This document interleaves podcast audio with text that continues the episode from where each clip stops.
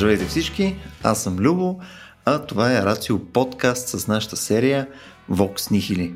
А, в нея заедно с Стоян Ставро говорим основно за пресечните точки между етика, философия, наука, право.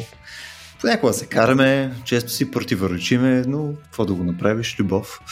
А, Стоян е юрист и философ, ръководител е на секцията етически изследвания към БАН, а преподавател е по биоправо, основател е на Предизвика и право. Абе, като цяло е интелектуална тежка категория, за разлика от селене, на който съм аз.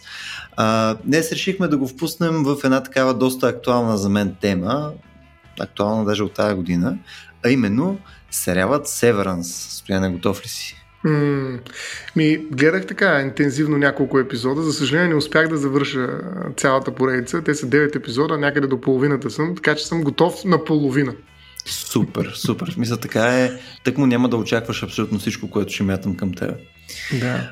Та, аз предлагам все пак да ам, нали, да вметнем следното преупреждение. Очевидно сега, като ще говорим за сериала, нали, тук ще имаме съществено количество спойлери, така че ако mm. а, не сте го гледали, нали, Стоян вече е свирен матча при него, но ако вие не сте го гледали, все още имате шанса да отидете и да го изгледате преди да слушате епизода днес, тъй като със сигурност ще споменем някаква серия а, яки неща.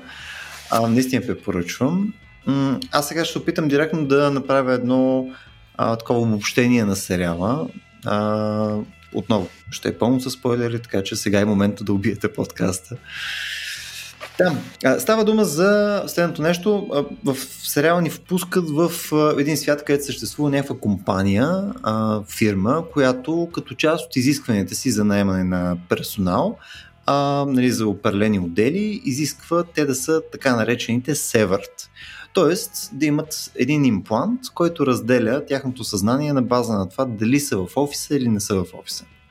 Представете си следното. Примерно, излизате от вас, а, взимате си кафе, отивате към офиса, влизате там в а, един асансьор, нали, който между другото в а, сериала са го направили едва ли не като нещо, което се едно прекусява реалности по начин, по който се обръща образа там. В смисъл, мисля, че сменят лещи или правят там някакво изкривяване, което е а, mm. много интересно. Както и да е. Влизате в асансьора и рано следващото нещо, което се случва е, че вие директно излизате от асансьора и са изминали 9 часа. Просто вашето съзнание нали, включва от влизането директно излизате. И ефективно вие се прибирате, вечеряте, почивате си и така отново на следващия работен ден. Междувременно, в тези 9 часа, които на вас ви липсват, вашето аз, което пък помни само събитията от офиса, а, нали, там офисните работи, и му се случват някакви серии абсурдни неща.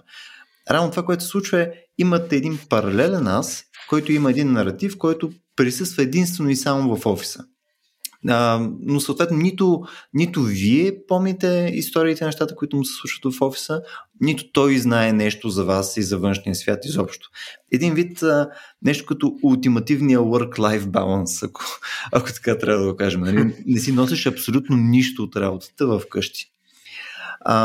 И нещо повече, азът, който е вътре в офиса, няма никакъв спомен за какво се случва навънка. Тоест няма, няма изобщо никаква част от наратива, която е вашето минало, вашите приятели, семейство и така нататък. Равно всичко, което той знае, е какво се случва вътре в офиса и съответно има само, така да се каже, семантични познания за света. Тоест, пълно знае, че има място, което е Нью Йорк, знае какво представлява компютър, как да се работи а, с а, числа и така нататък и така нататък, но няма цялата история, която е азът, която всеки един от нас имаме в момента. Не, той си е гради в рамките на офиса.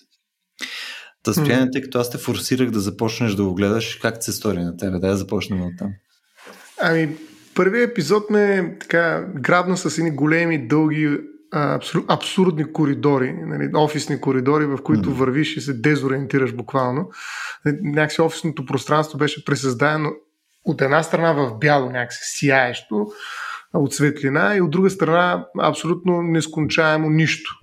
Тоест тая деловитост беше много добре пресъздадена през тези коридори и в един момент просто, когато първият път спрях да гледам филма, беше именно защото се движиха по един такъв а, несвършващ коридор и аз просто не можах повече.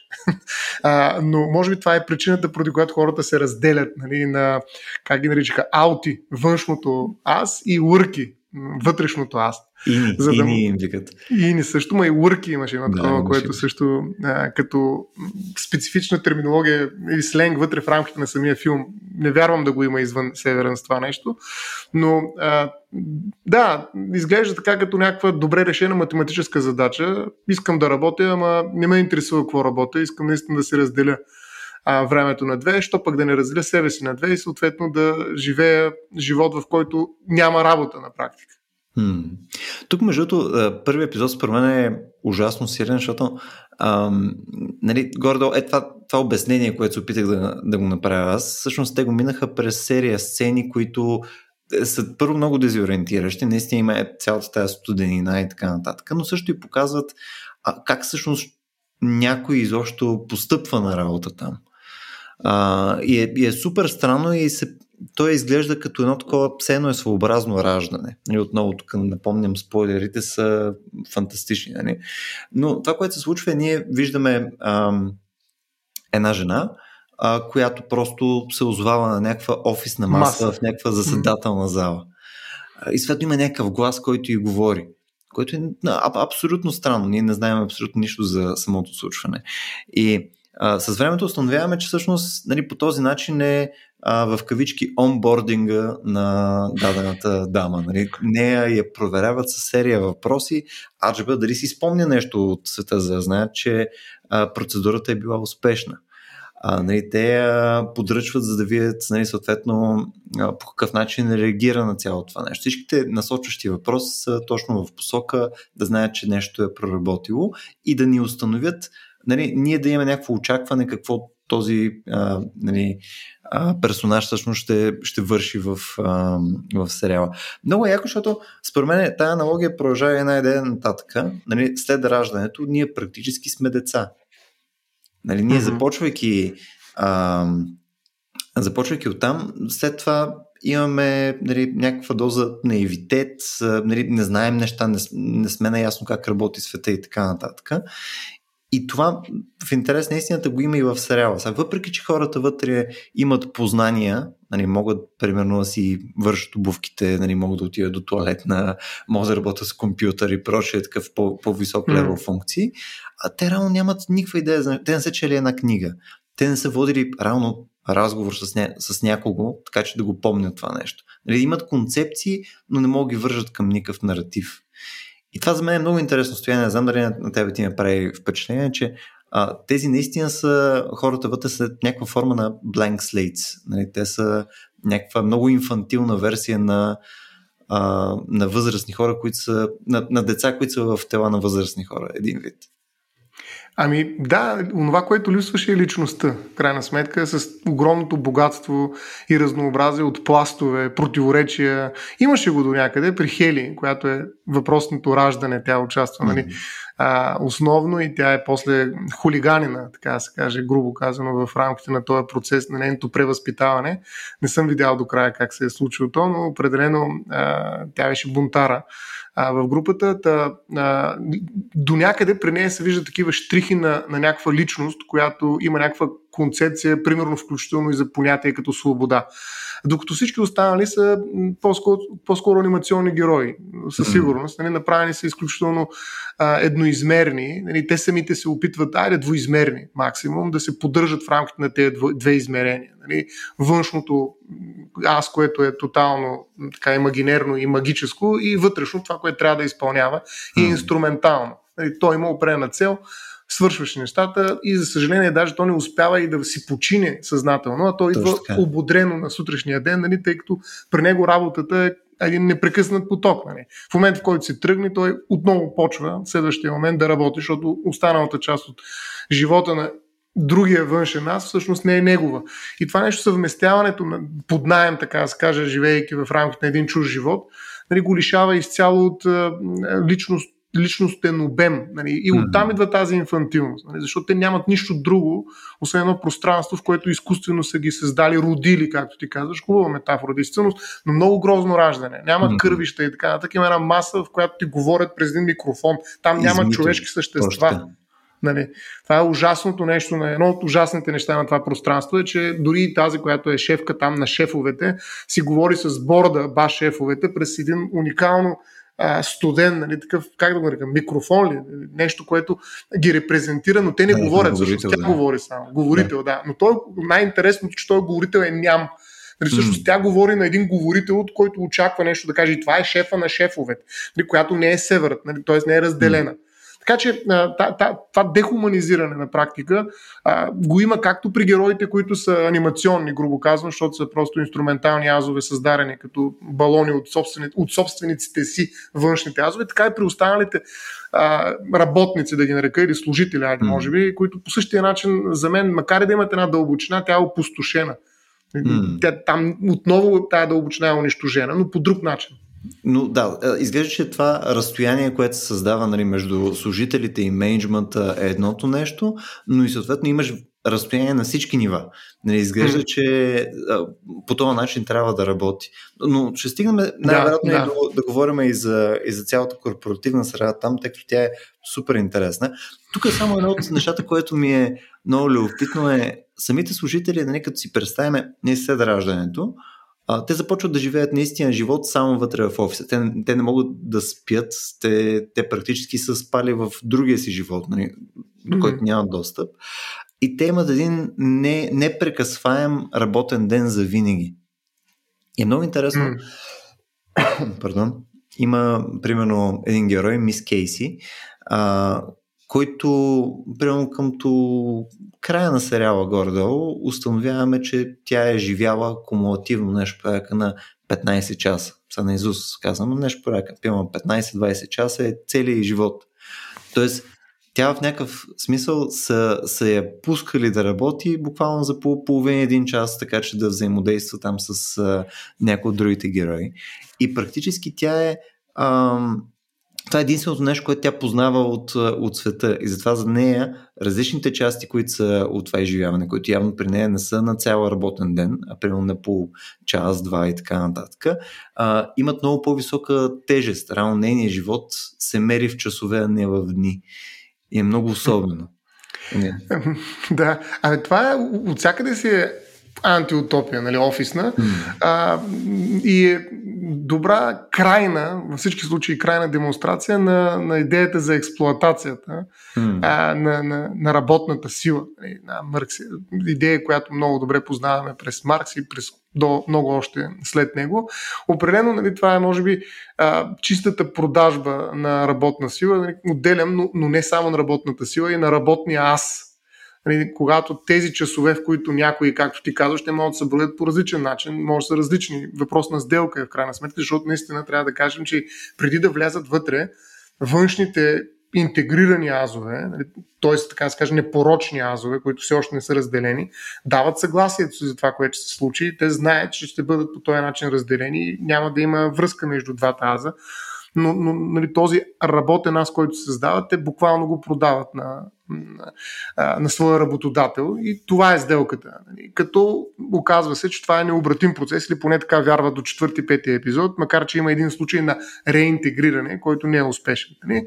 А, и то е отделен наратив също. Така че тази продажба на часове всъщност тук е доведена до нейната крайност, до продаването не на, на работна сила, а на работен аз, който обаче именно защото единствено и само работи, не може да създаде личност. Съответно, той дори когато иска да напусне, иска да излезе, иска да комуникира с външния аз, нали, на практика няма никакъв глас, защото контрол върху правата и върху качеството човек държи външния аз.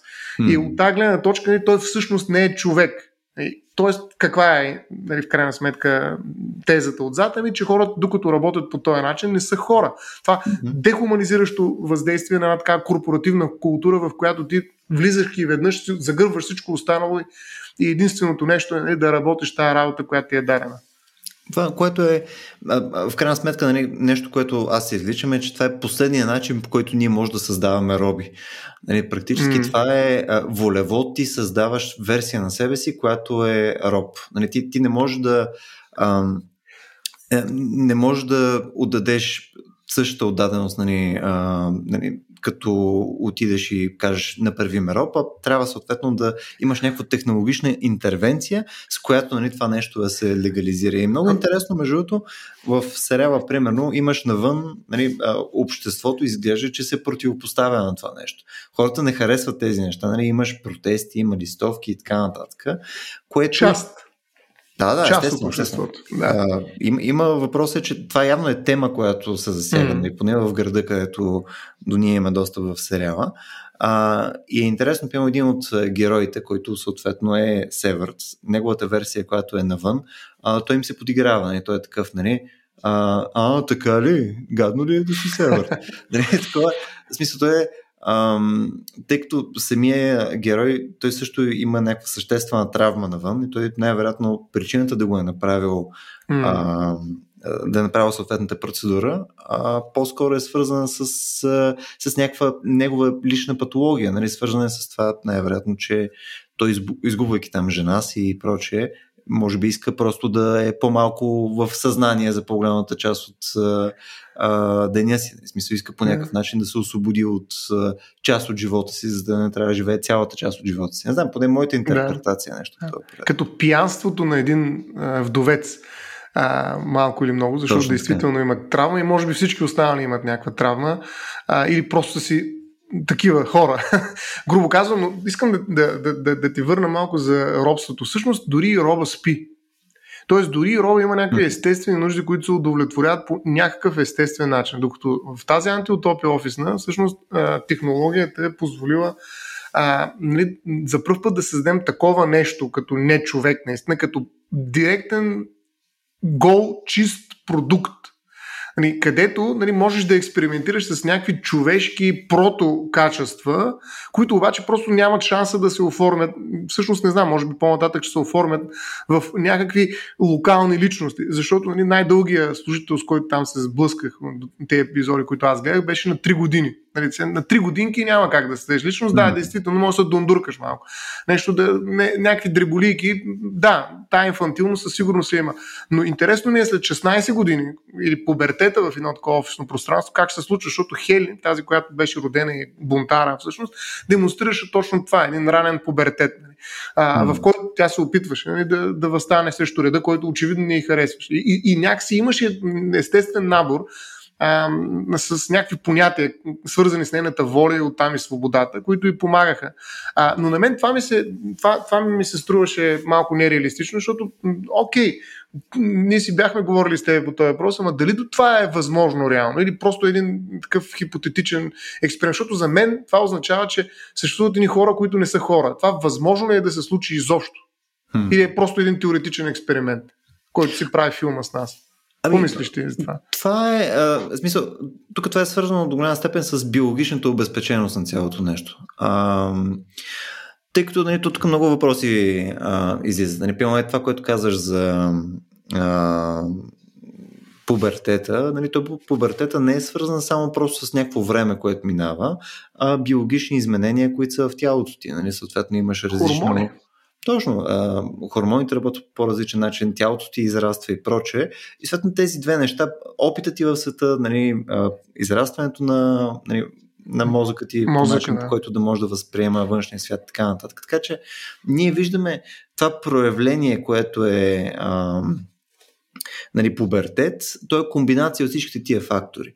А ние, примерно, нямаме никаква идея, а, нали, един такъв blank slate а, мозък, който вече е в, в тяло на възрастен практически, а, по какъв начин ще реагира, мисъл, как точно ще расте, дали, дали времето, за което ще израсте, ще е много по-различно, много по-бързо, примерно, ще може да се адаптира. А, дали самия факт, че това тяло вече е минало през подобна метаморфоза, оставят следи, които да могат да опосредстват нали, по-бързото съзряване. Нямаме никаква идея.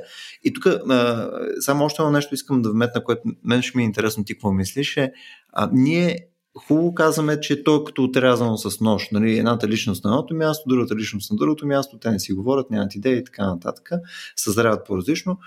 А, по различен начин, обаче в крайна сметка те са отелесени в едно и също тяло.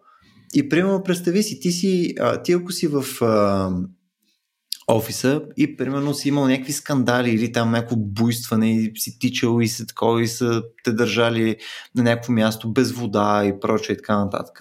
И след това като те пуснат в асансьора, нали, ти си, нали, тялото ти е съсипано, нали, то със сигурност ще има следи от, от някакви незгоди. И не само такива чисто а, външни следи, нали, не си пил вода и си пие вода и така нататък, ами емоционални а, нали, ти ако до сега примерно си бил в някаква абсолютна истерия. Като нали, ти дигнат няма... кортизола, той не пада. Точно така, няма как изведнъж просто да, да те ресетне. Не? Ти ще излезеш от този асансьор и ти ще си абсолютно погодял. Така че подозирам, че трябва да има в крайна сметка някакво тая биологична обезпеченост по някакъв начин трябва да влияе и на двете места, според мен.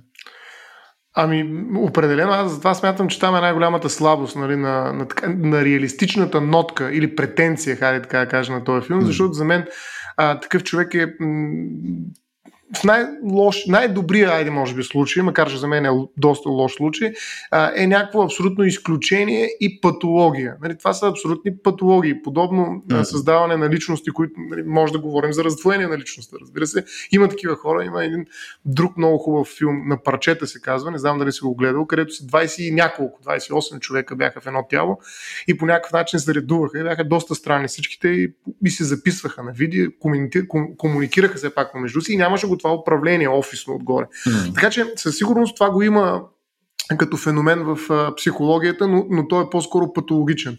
Ако технологиите успеят по някакъв начин да го домашат, да го опитомят и да го превърнат в продукт, нали, като е, говорихме си в предишната е, серия на, на предишния епизод за иновация. Ако това е някаква иновация на, на офисните процеси и се превърне една патология в нещо, което а, е предимство за тази фирма, това за мен ми изглежда много трудно реализуемо на практика. Защото нали, наистина аз не мога да се представя а, личност и изобщо човек, който не е личност, първо. Или човек, който няма шанс да стане личност. Защото той е обречен. Те го създават по такъв начин, с такава идея, че той е просто а, патрон зареден в чужда пушка. Нали, това е работния аз. Той няма право на нищо друго, освен да работи. Даже интересното е, че и той самия даже не знае какво работи точно. Това е друга нишка, може би, за която ти искаш да говорим, но за мен беше много любопитно как работят. Те работят на интуиция, на парче. Нали, това може би е новата корпоративна култура нали, в момента.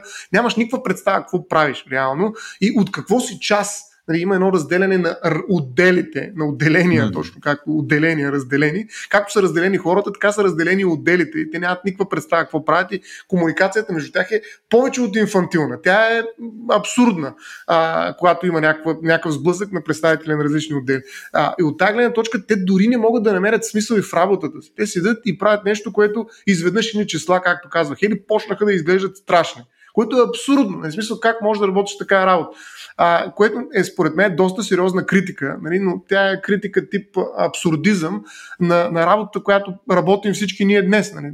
Буквално mm-hmm. на една малка точица сме се фокусирали, в рамките на която, заради разделението на труда, да живее mm-hmm. Адам Смит, нали, а, ние нямаме никаква представа какво вършим. И това не може да осмисли. Дори работата ни, която може да е удоволствие, може да е някаква Точно. база на някаква личност, и тя не може да ги обедини и интегрира вътре в офисните И се чувстваме още по-незначителни от цялото това нещо. И то да. допълнително това ни разделя и ни, и ни прави mm. ирелевантни. Просто някаква част от машината. А, това е много интересно.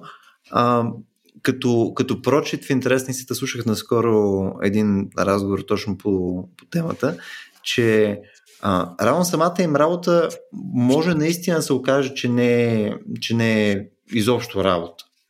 В смисъл, може да ги тестват. Да. Няма как да знаем, да се естествено. Да. Може по някое време това нещо да стане ясно по-нататък, но а, една от презумпциите беше, а, което бяха поставили, е, че всъщност а, то е просто за да се оплътнява някакво време, а реалната дейност, която е на фирмата, да. е произвеждането на този продукт, който е да. Северт.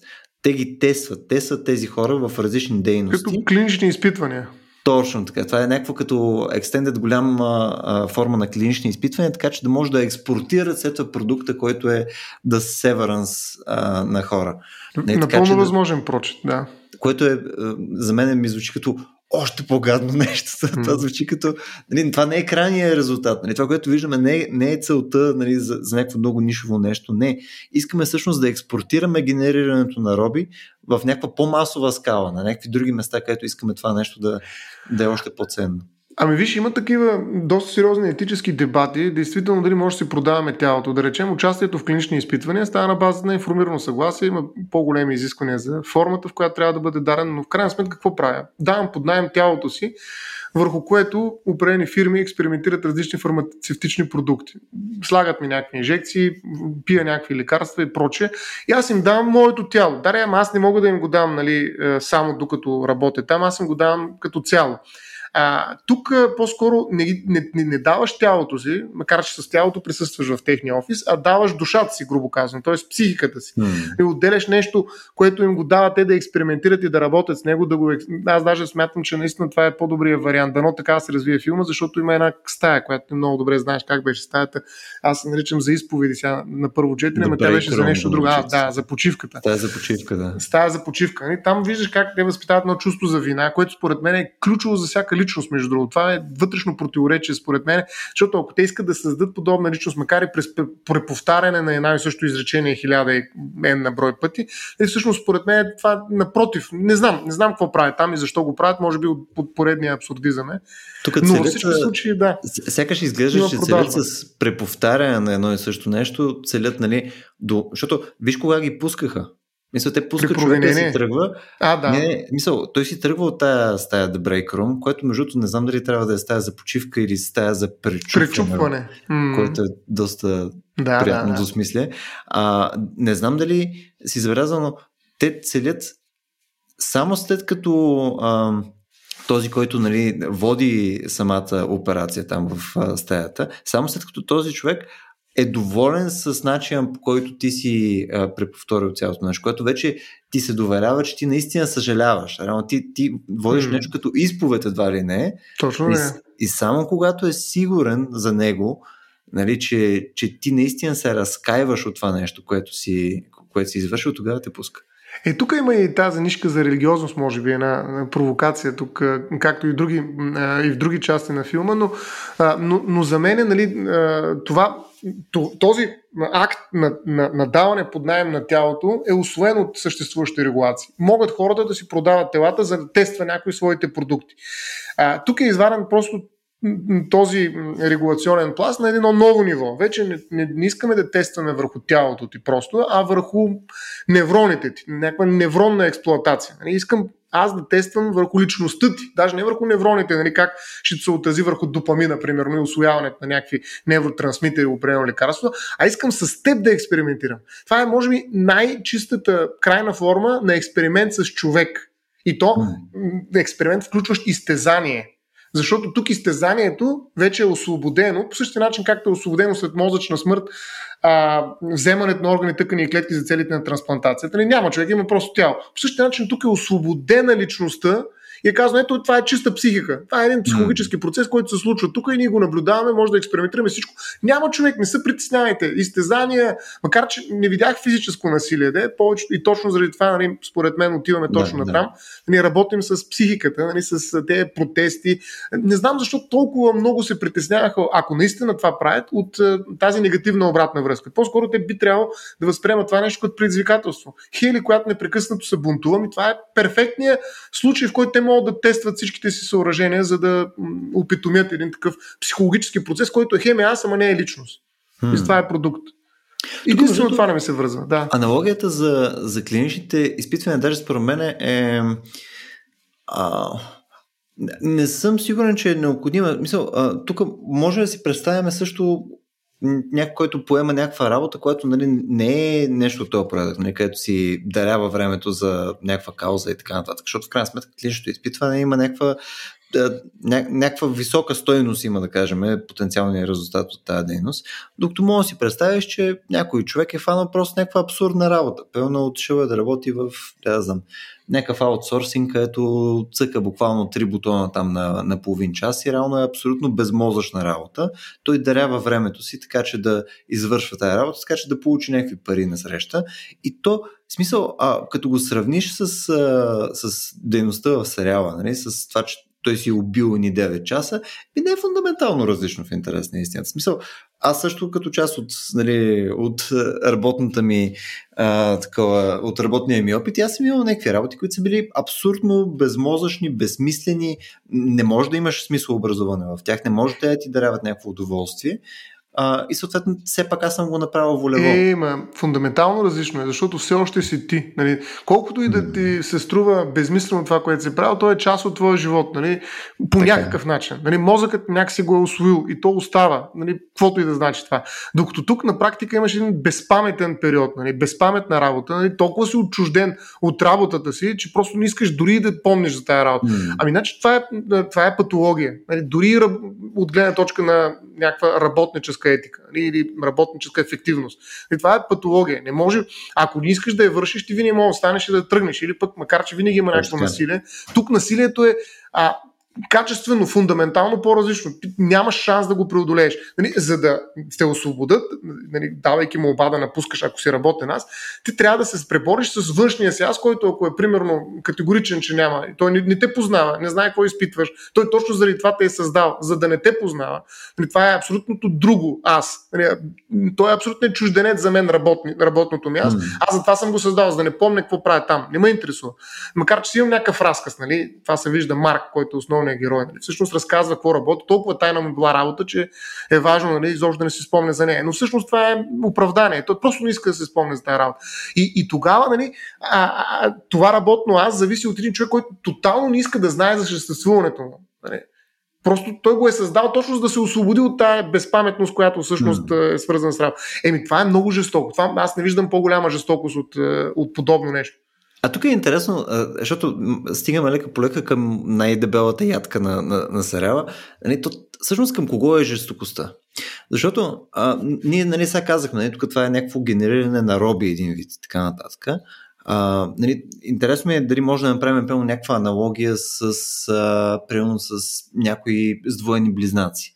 Дали може да има съответно а, сходно нещо, mm. като имаш практически две а, качествено различни съзнания, които обаче споделят една и съща биологична единица в крайна сметка.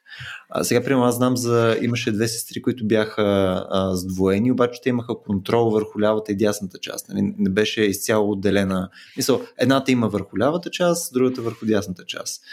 А, но не знам, примерно, дали може да си представим вариант, в който само едната има контрол върху тялото, другата просто е along for the ride тип нещо. И примерно в този случай, нали, аз мога да видя, че е много конкретно насилие, защото имаш много два отделни аза и един е прямо а, с действията си, ако няма съгласието на, на другия аз, наистина упражнява насилие срещу, към друг човек, защото той му иззема тази функция.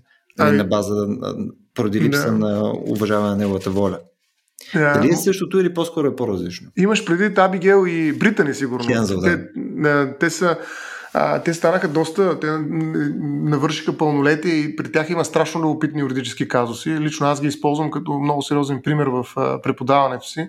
А, те имат много видеа, между другото, и всеки може да ги види как а, а, обсъждат състоянието си. Включително доста любопитен беше а, казуса за взимането на шофьорска книжка.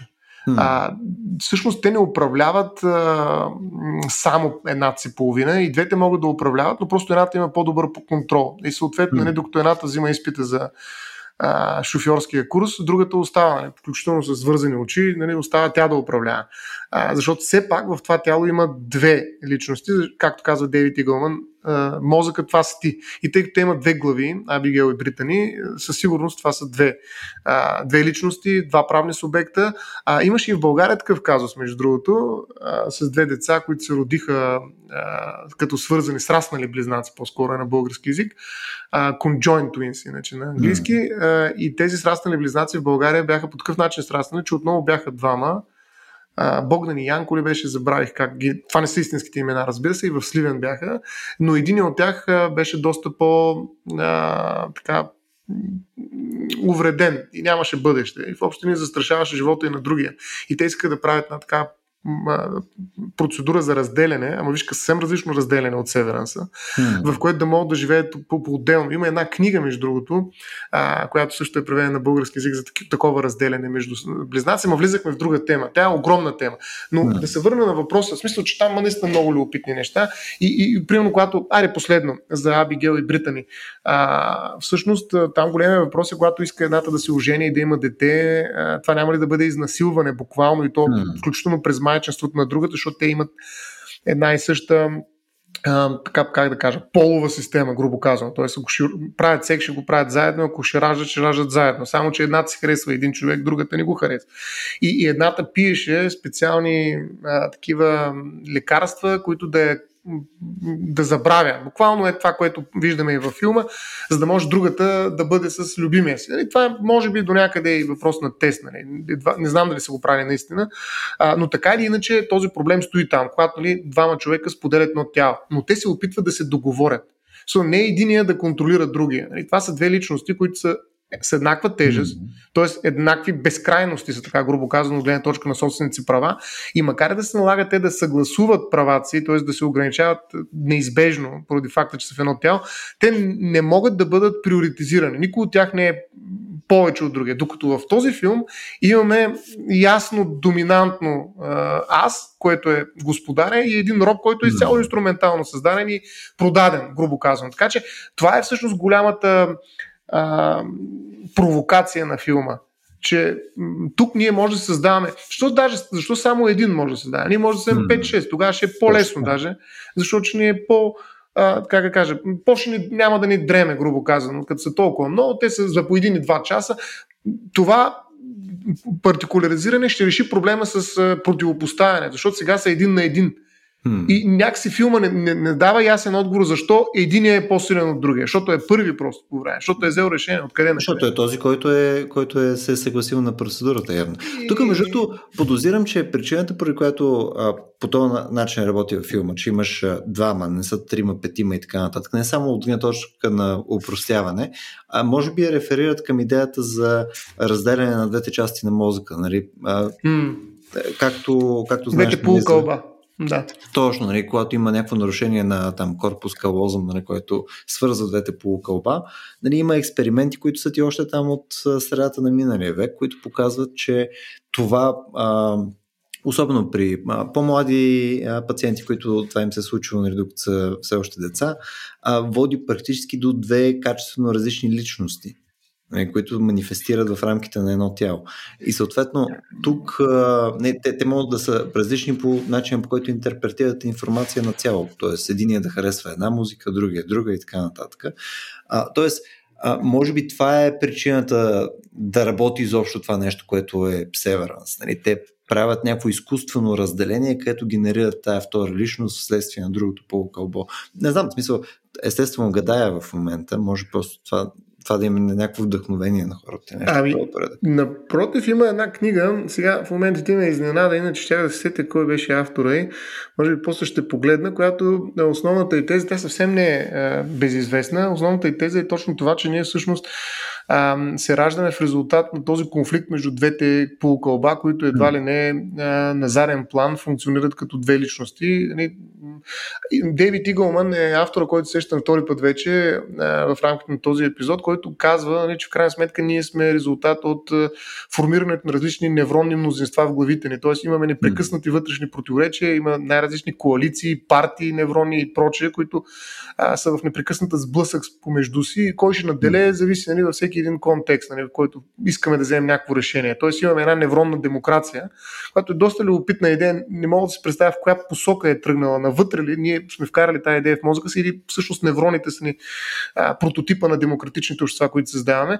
Но той го обяснява по този начин и а, нали, съвсем спокойно може да кажем, че едно от големите ляво и дясно, да речем, а, политически партии са ляво и дясно по кълбо, да речем. Сега, тази аналогия е голяма спекулация и може да стигне до кой знае какви извращения, грубо казано, но а, факт е, че А, да, факта е, ще спра, ще се спра тук, да, умишлено, но факта е, че нали, в нас действат всякакви сили. И те са, аз смятам, че едно от най-силното нещо в нас, което ни прави лично, са вътрешните противоречия.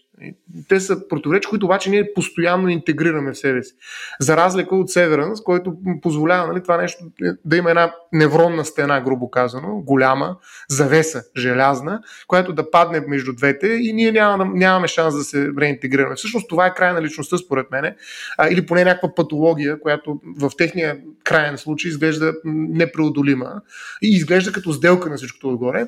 А, но а, така или иначе, за мен наистина а, това разделяне поставя въпроса за вземането на решенията и то правилният начин за вземане на решение. Единият вариант е, наистина, ако бяха повече, а, този, който повече време има контрол върху тялото, да има повече гласове. Нали, тук е някаква спекулация правя. В този случай, наистина. Тоест, тази... аз, АД. Ами да, този аз всъщност чисто времево държи това тяло повече време, следователно той има повече гласове.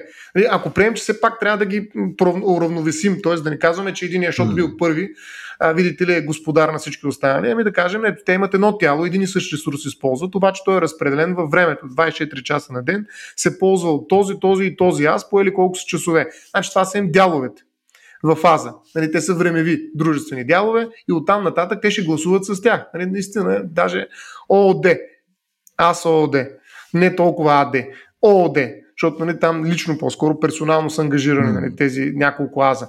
А, и в този смисъл по-добре е този аз, който иска някакси да командва другите, да се държи 50 плюс 1% от аза и от времето, а другите вече, нали, макар че в търговското право има едно на нещо, което се казва права на, на малцинствата, малцинствени права на, на съдружници. Тоест, това, че имаш 50 плюс 1 не означава, че си господар, нали, а пък други сте роби. Нали, изобщо не е вярно. А, така че дори в търговското право, където нещата са най- нали, някакси обективно математически дадени, всъщност има права и на малцинствата.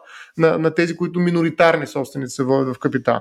А, но тук го няма, тук е изчистено и е казано, че е единия. Това според мен е много, как да кажа, много упростено а, и няма реален дебат върху това. Нали, по никакъв начин. Нали, тези дебати, за които ти казваш, са по-скоро някакви такива откъслични разговори, които чуваме междувременно, че не било морално. И всъщност една от обвиненията, надявам се стигнем до него, е, че всъщност когато отидеш там без автобиографичния си без цялата си, целия си опит, ти не можеш да, да си морален.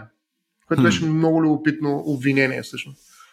А тук на мен това, което ми е интересно е, защото продължаваме от началото на епизода да третираме а, този аз, който живее само в офиса, който има само опит в офиса, не, който е освободен от автобиографичната памет, което нали, ти си акумулирал там до, до възрастта, в която си влязава и така нататък, го третираме като в крайна сметка равноправно а, морално същество, което има, има а, към което нали, ти имаш отговорност и, и с което не ти трябва също да боравиш не като с себе си, а като с друго същество.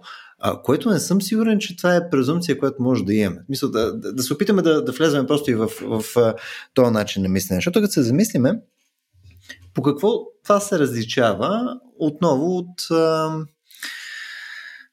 някаква времена амнезия. Примерно, ние а, решаваме, отиваме там да ни направят някаква а, операция под някаква опойка. Анестезия. Да, да някаква анестезия. И съответно тя може да е, тя може да е будна. Нали, им, имаш серия такива опойки, където ти си ефективно буден нали, под тях, обаче нямаш спомен какво точно се е случило, поради нали, коктейла от неща, които на теб ти е бил даден, така че да те, да сложат в някакво несъзнание. Смисъл, то е, имаш някаква форма на съзнание, обаче е минимално. А, и рано ти нямаш спомени след това, това нещо. Ти можеш да си говориш пълно с твои близки и така нататък. Имам един приятел, примерно, който беше си говорил така с, а, с сестра си, докато е бил под а, такава опойка. А, нали, обсъдили се неща и така нататък. Но след това никаква част от този разговор той не може да си спомни, че, че е водил. А тя даже беше го записала. Та, идеята е, че ето, примерно, аз съм взел решение да, да вляза под такава опойка, след това се озовавам в някаква ситуация, където няма идея там какво се случва, нали, върша някакви неща Бащето няма спомен за това нещо. По какъв начин това се различава, Е, голям. което описваме в момента? Голям според мен. Значи там го правят заради тебе. Нали, смисъл това е инструмент за да извършиш някаква операция. А, нали, това не е целта. А, и няма никаква търговия там, няма продажба на аз. Нали, плюс това, това нещо, което се случва междувременно, докато анестезията работи, не е интегрирано само по себе си, за да бъде агент в някакъв творчески, трудов процес, твор, творчески силно Мгм. казвам. А, тоест, тук това, което ти отнемат е само съзнанието и времето, да речем. Докато тук ти отнемат аза. Нали, нещо, което все пак използва твоите ресурси, да, не са автобиографични, но семантични са, но нали, тези ресурси са ги, ги вземат и те продължават да бъдат а, ели кой си човек, просто без неговия а, морален личностен свят, но като инструмент той седи там и цъка и ни бутони, докато върши работа, която му е възложена. Тоест съвсем различно е. Тук е а, анестезията не е инструмент, а, и то не е инструмент насочен към човека, който е попаднал, нали, на който се дават тези лекарства, за да се обезболи или изобщо да му махнеш съзнанието, а е нещо за да се извлече в полза на някой друг един такъв рудиментарен аз, който обаче разчита на ресурсите на големия аз, който го е създал със своето съгласие. Тоест тук сделката е с дявола вече.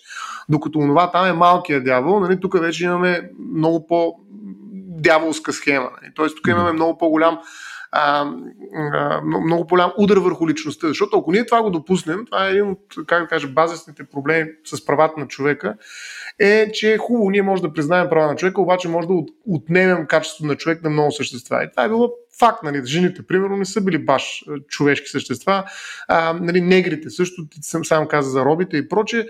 Има и една брой хора, които, нали, взема мисиоманен, примерно, ако си в християнска държава, и християнин, ако си в може да означава, бе, той не е съвсем човек, нали, от гледна точка на едно религиозно право, може да кажем, да, той трябва да се уважава, ама не е баш човека. И по същия начин тук има един баш аз, но има и азове, които не са. Нищо, че споделят общото тяло, не трябва да нараняваме тялото, но аз да можем да го тероризираме в брейк рума, колкото си искаме. Нали? И това направим ли го всъщност, нали, някакси подкопаваме цялостната идея за тази абсолютност на правата, нали, тази абсолютна защита, която след Втората световна война сме се опитали да дадем на човека, говорейки за права на човека, нали, тази естествено правна М. школа.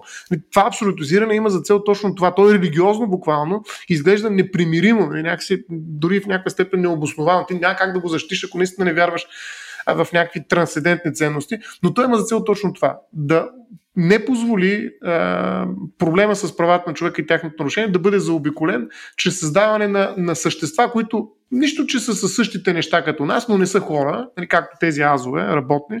И какво можем да правим всичко с тях вече? Включително и, и ние самите можем да правим с тях каквото си пожелаем.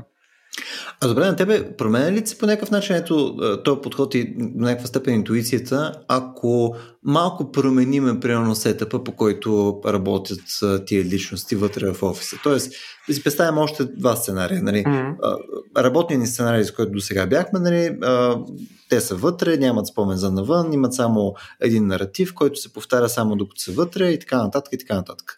А, но ако си представим вариант, в който а, те нямат спомен за навън, но всеки път, когато влизат, изцяло нямат спомени от предишния път, когато са били там. Тоест, всеки път ходене в офис, всеки 9 часа ефективно там, когато отиваш на работа, са ти първите и последните 9 часа, след това, когато влезеш наново, си следваш изцяло аз.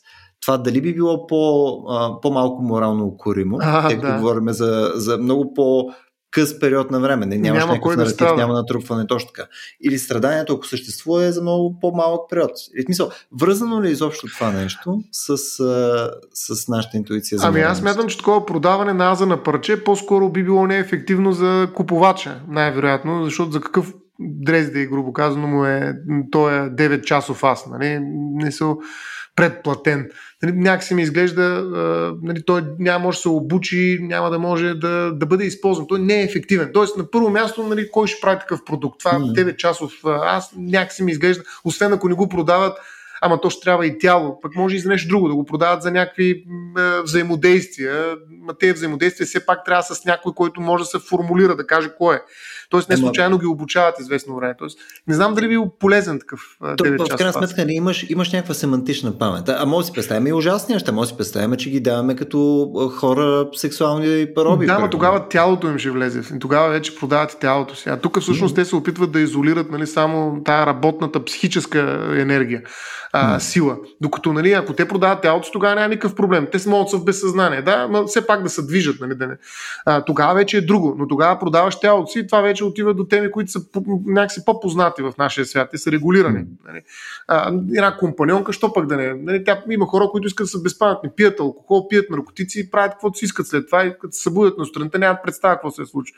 Нали, те си създават такива 9-часови азове доста лесно. Нали, 2 часове, 3 часове, няма проблем. Има, има химия, която създава подобни азове, според мен. Тук проблема е, че не толкова правят на парче аз, ами правят един аз, който се възобновява. Нали, той е като Феникс. Нали. Всяка, всеки, час, всеки ден в 9 сутринта работен ден, той идва пак наново.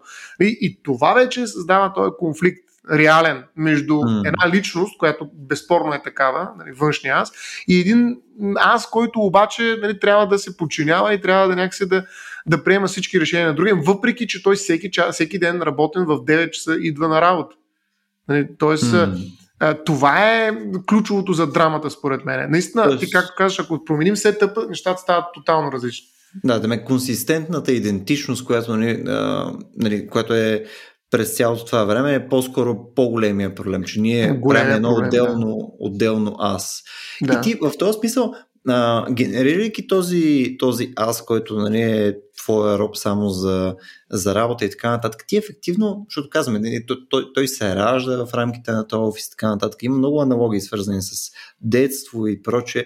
Ти не си ли в такъв случай в някакъв смисъл родител на себе си а, като роб в, а, в този офис? Е, е, ако родителя притежава децата си едно време някакъв такъв псевдопатриархален нали, радикализъм, бих казал, че до някъде може някой си позволи така аналогия, но всъщност родителя не създава децата си за да бъдат роби. Нали, в смисъл, това е много пошло, пошло прочит на, на родителството. Нали, никакъв случай не бих направил така аналогия. Нали, ако ти се задеш на дете, ти ще го обичаш, ще се опитваш да комуникираш с него, да общуваш, а не просто да се откъснеш. Нали, създал съм дете, ама го давам в някаква аналогията по-скоро е в някаква институция, където нали, ни лелки го бият нали, така, с психологически mm. шамари и този човек нали, най-накрая ще стане някакъв изрод с извинение. Да, нали, да. Тоест, няма, да, ня, няма, няма никаква аналогия според мен. Тоест, тук родителството е никакво, нищо.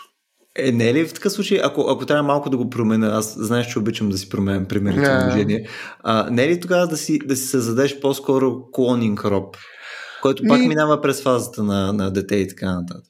Защото тогава изглеждаш, тогава е да. малко по-различно. Тогава, тогава имаме повече интуицията, че това сме ние, Нали? Обаче отново ти имаш отговорността, че си създателят му. Да, клонинг, е, да, всъщност това е. Той е клонинг, обаче не е баш, не си ти. Нали? Той е един безпаметен клонинг. Пак казвам, че алкохола и наркотиците и други химически съставки долу-горе създават такива клонинги нали, съвсем успешно и в днешни условия, т.е. извън тази антиутопия на филма, mm. за който говори.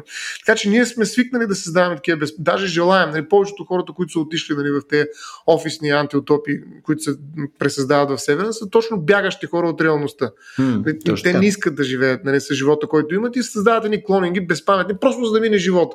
Нали, това е живот без никакъв смисъл. И тъй като самият им живот няма смисъл, какъв смисъл може да има работата?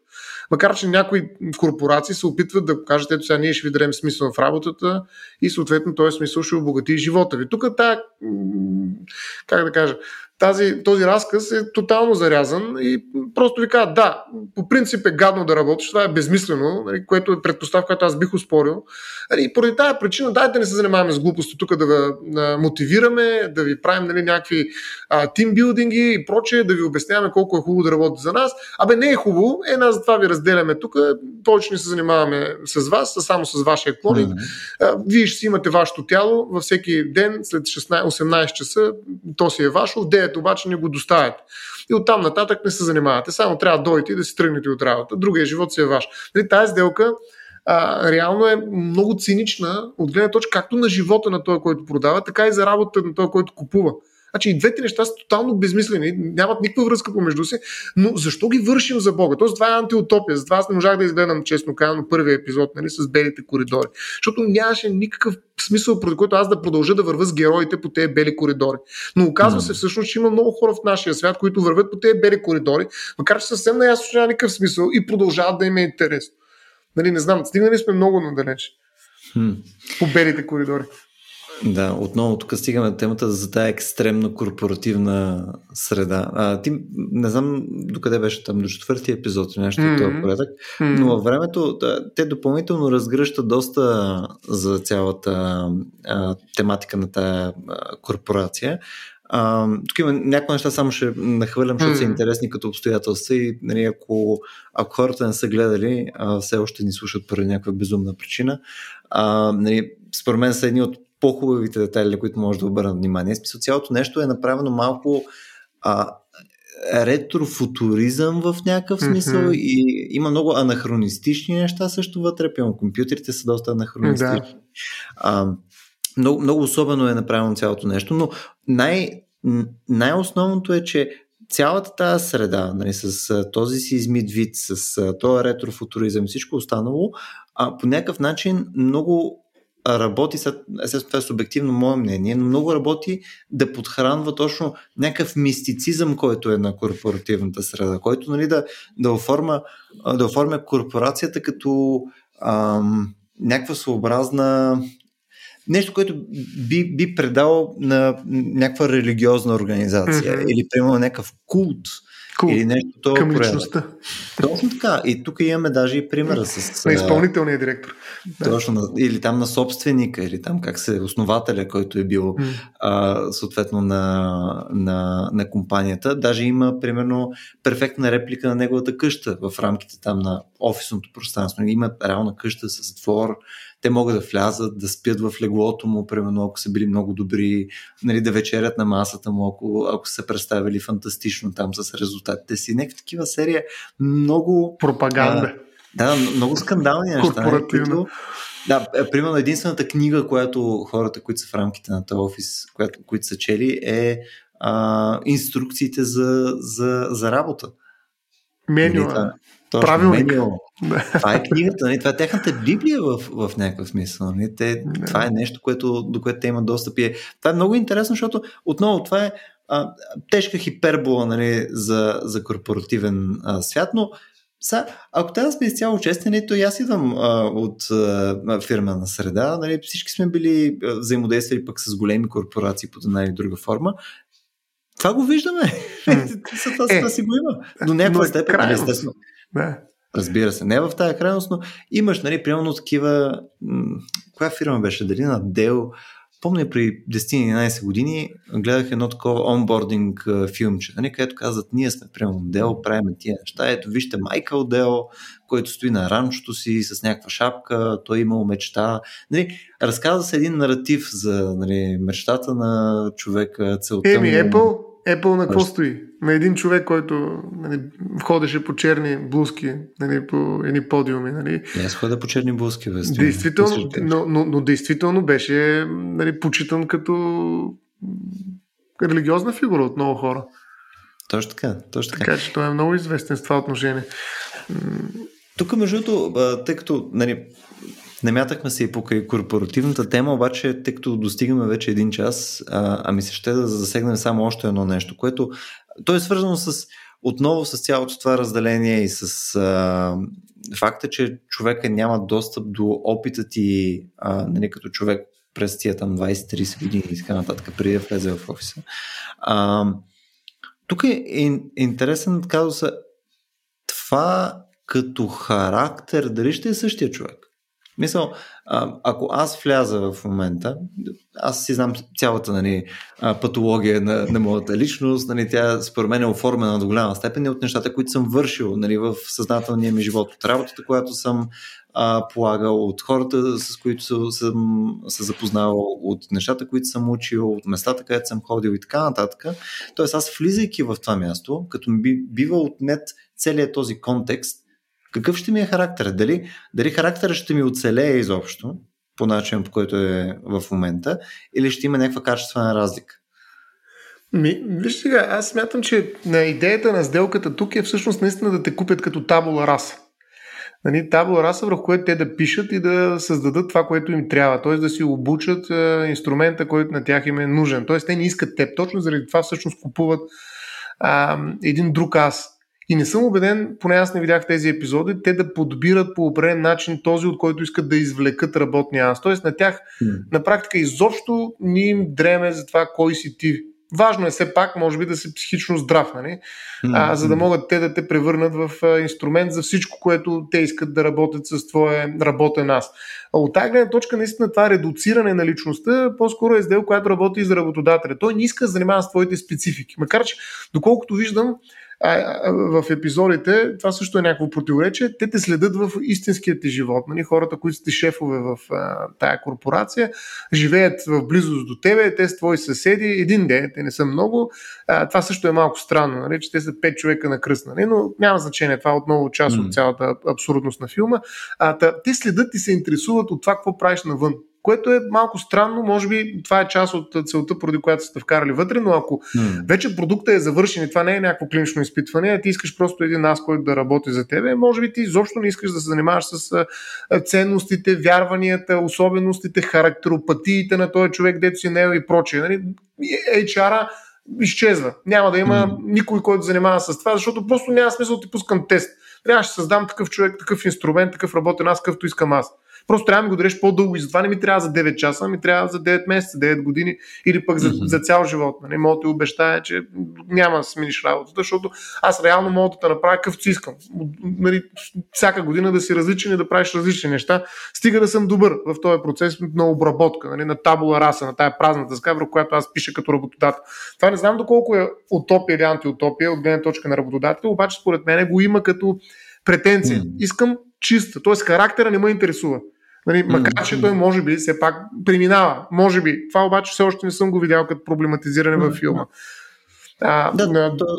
то, да. си и спорно това. Нали, Тая тема с теб сме бистрили преди, нали, което ти е nature versus nurture, защото в крайна сметка нали, ти взимаш едно тело, нали, което е the nature, което е нали, в, в някакво състояние към момента, нали, когато го взимаш, нали, и съответно а, характер е някакво проявление в крайна сметка само на физическото от точка 0 нататъка, нали, когато влизаш вътре, докато нали, може да се окаже, че нърчър частта, нали, в смисъл външното взаимодействие с средата, нали, да, да дооформя вече това биологично предопределено нещо, нали, което ти имаш. Да, да. Плюс това те някакси предполагат, че всеки човек има някакъв стандартен семантичен а, базис. Нали? В смисъл, всеки влиза там и има ня- някакъв споделен common sense нали, на всички, който им позволява те да работят заедно. Аз тотално бих успорил подобно нещо. Mm. В смисъл, това предполага някакъв подбор във всички случаи. Тоест, това, за което питаш, не толкова и характер, колкото контекста, в който тези хора живеят. Нали? Ако искаме да разчитаме на това, че те имат някакви познания, които ще преживеят техния автобиографичен нас и те ще бъдат основата основата на взаимодействието им в работната среда, нали, това означава, че ние трябва да сме сигурни, че те ги притежават. А там някакси това е прието за даденост. Нали. Махаш личността и то остава нещо нали, на базисно ниво, фундаментално, mm. което може да се държи като човек. Ами аз съм категорично а, несъгласен с подобно нещо. Няма как да остане такъв човек. Това е патология, mm. която можем да видим кратко време, но не и да се реинтегрира. Нали? Технологията тук е една техноутопизъм, е това тежък, нали? който се опитва да създаде един такъв втори, нали? субституент? Който се държи като човек, ама не е. А, и другото нещо, което като коментар нали, го чух и смятам наистина, че е много важно, че а, когато създадеш един такъв стандартен човек, нали, т.е. бланкетен, бих казал по-скоро, бланкет, човек бланкет, ти да, можеш да кажеш да правиш всичко. Нали, т.е. той може да, да, да убива хора в един момент, може да, включително натискайки един бутон, нали, както не са рязали главите нали, на ешефода, но, но без никаква после морална съвест. Нали, той ще може да спи спокойно, като си отиде, защото няма никаква представа какво е направил. Така че това са инструменти, които са в някаква степен изкуствен интелект. Нали. Те са изкуствени азове, със сигурност, направени от, нали, от, от инструментите на някаква технология. А, и там наистина морала става невъзможен. Те нямат време, нямат възможност, нямат опита, нямат личността, нямат отговорността. Няма достъпа също. Няма, да. Единствено вината тук ми е странна, защо я има в тая breaking room, break room, но, но, но те нямат потенциала да вземат морални решения. А това е страшно важно, според мен, не само в личния ни живот, а и в професионалния ни живот. Значи има случаи, в които човек трябва да каже, абе аз това няма да го правя, ставам и си тръгвам. Нали, повече няма да работя за вас. Нали, поради морални съображения, не просто, съм се уморил или нещо такова.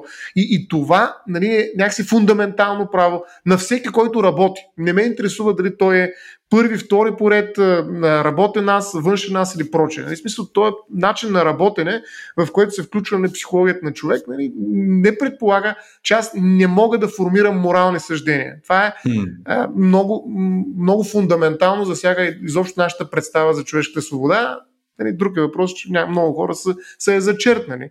Както и ти. Говорили сме много пъти нали, за тази свобода и тази концепция. Но, но ако е зачеркнеш, тук няма да имаш никакъв проблем. Нали. Също, ако всичко е детерминирано, ми той он е Европа на друг, на някакви обстоятелства. Тоест, ако вкараш детерминизма, всичко е наред. Ако обаче държиш на човешката си свобода, дори като иллюзия, дори и като иллюзия, тогава няма как да се съгласим с този филм. Хм. Мисля, че отново стояне така засили към края, а, точно в една стена, така че стигнем към нашата тематика на месец май. Отново тематиката ни, която е за дистопии, апокалипсиси и прочее. Да се надяваме, че успеем да пуснем този епизод точно на време за него. А, не знам, мен, мен ми е доста приятно между да обсъждаме а, някакви такива теми, които са на база на истории, филми, игри и така нататък, да, да говорим за някакви такива етически и морални проблеми. Не знам за тебе как е, защото ти тук примерно не беше изгледал целия, а, не веднъж преди го говорим, обаче самия факт, че нещото е представено като наратив през гледните точки на, на, на все пак на някакви герои, които нали, са с някакви собствени си истории и така нататък. И, и те се проблематизират. Някак си го прави много по... А, Абе, доста по-различно. Не, не, не, е, толкова, да. не е толкова постно, различно, не е толкова едностранно. Ами, знаеш скоро точно да. един, а, един подкаст, където си говореха от там моите любимци а, Very Bad Wizards, където точно това обсъждаха, който и на мен ми прави впечатление супер много покрай книги, примерно, които чета, където са прямо кратки истории, които са захванали точно някаква такава тематика, както са тия Black Mirror и така нататък. Обаче просто е много по- много по-висерално, много, по, много по-ясно, много по-емоционално се ангажираш с тематиката, отколкото като е само някаква морална дилема. Нали, имаш някаква ръчка, ма сега съответно аз ако е дръпнете, но ти въобще не го виждаш реално какво се случва mm, в това нещо. Много така, по- да. Много ами, значи, в курса си по биоетика има предвид, че бях направил този експеримент. За 3 години имах курс, който се водеше на практика на филми, по филми. И аз смятам, че използване на такива художествени ключове към определени много сериозни биоетични и биоправни теми има огромна ефективност. И това, което каза тази емоционална ангажираност, е много характерна за такива теми, защото те са свързани на, на, на, на базисно ценностно ниво с нашите емоции. Нали, нашите ценности не са някакви математически стоености, множества и така нататък. А, те са безкрайности дори, а, а те са всъщност нещо, което минава през телата ни. И когато това го видим нали, като съдба на някой човек, ние виждаме какъв е големия залог. Ние виждаме защо нали, за Бога нали, има спора за това дали, имаме, дали сме свободни или не. Нали, ето ти кажеш детерминизъм. Да, но това не е окей. Okay. Някой друг да ти каже какво правиш. Нали? Ти да не можеш да да говориш с него. В смисъл такъв детерминизъм, детерминизъм, над това математически някой дойде и каже, ние живеем в симулация, който ти дреме. Нали? Ето сега тук доказателствата за това. Нали? Не, е възможно ли е възможно. Да, ама като видиш, че един човек страда, нали? нещата стават различни. И, и тогава разбираш залога. Аз не съм сигурен дали разбираш решението, защото решението е много трудно изобщо да го изведем. Но разбираш залога и тогава си готов да влезеш в разговора вече с този залог. И на мен лично, като преподавател, предавател, ми е много важен този залог. И затова съм минал, mm. примерно, все още Алис.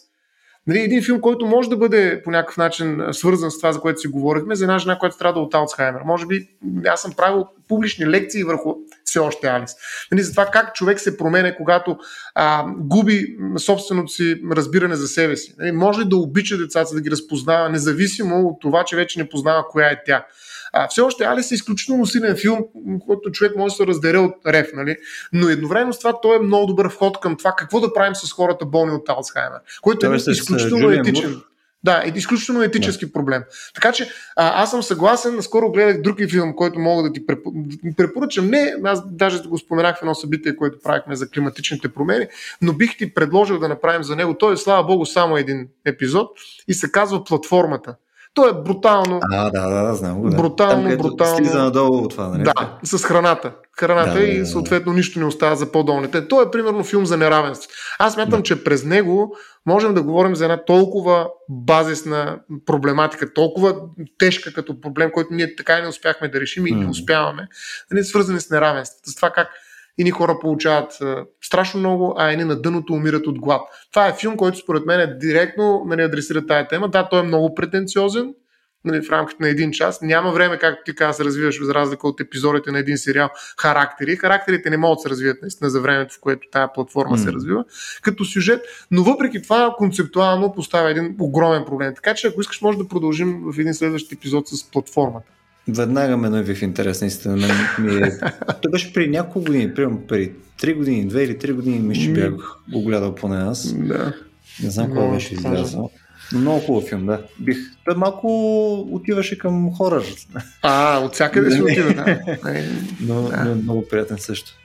Еми добре, Стояне, викам да приключиме за днес. Правим едно обещание, че със сигурност ще заходим и към а, платформата. Той мисля, че беше някакъв испански. Нещо, на испански се води и не случайно. Но тогава ще го говорим. Да. А, има много голям смисъл в това. Еми, Правим. Да, Ето, дай Боже тук, да си го изпълним. Тук си го заявил, така че ще държа, ще държа отговорен. Ами, освен да благодарим на нашите слушатели, да се надяваме, че а, днескашният епизод ви е бил интересен. А, естествено, а, това, което споменах нали, за филми, за разкази, прочее медиа, защо и не игри и прочее.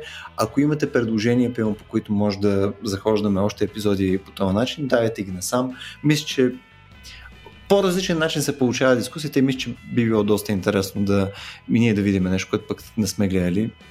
Да се вика, може да... 100% ще е год. Може да, е, може да е доста яко.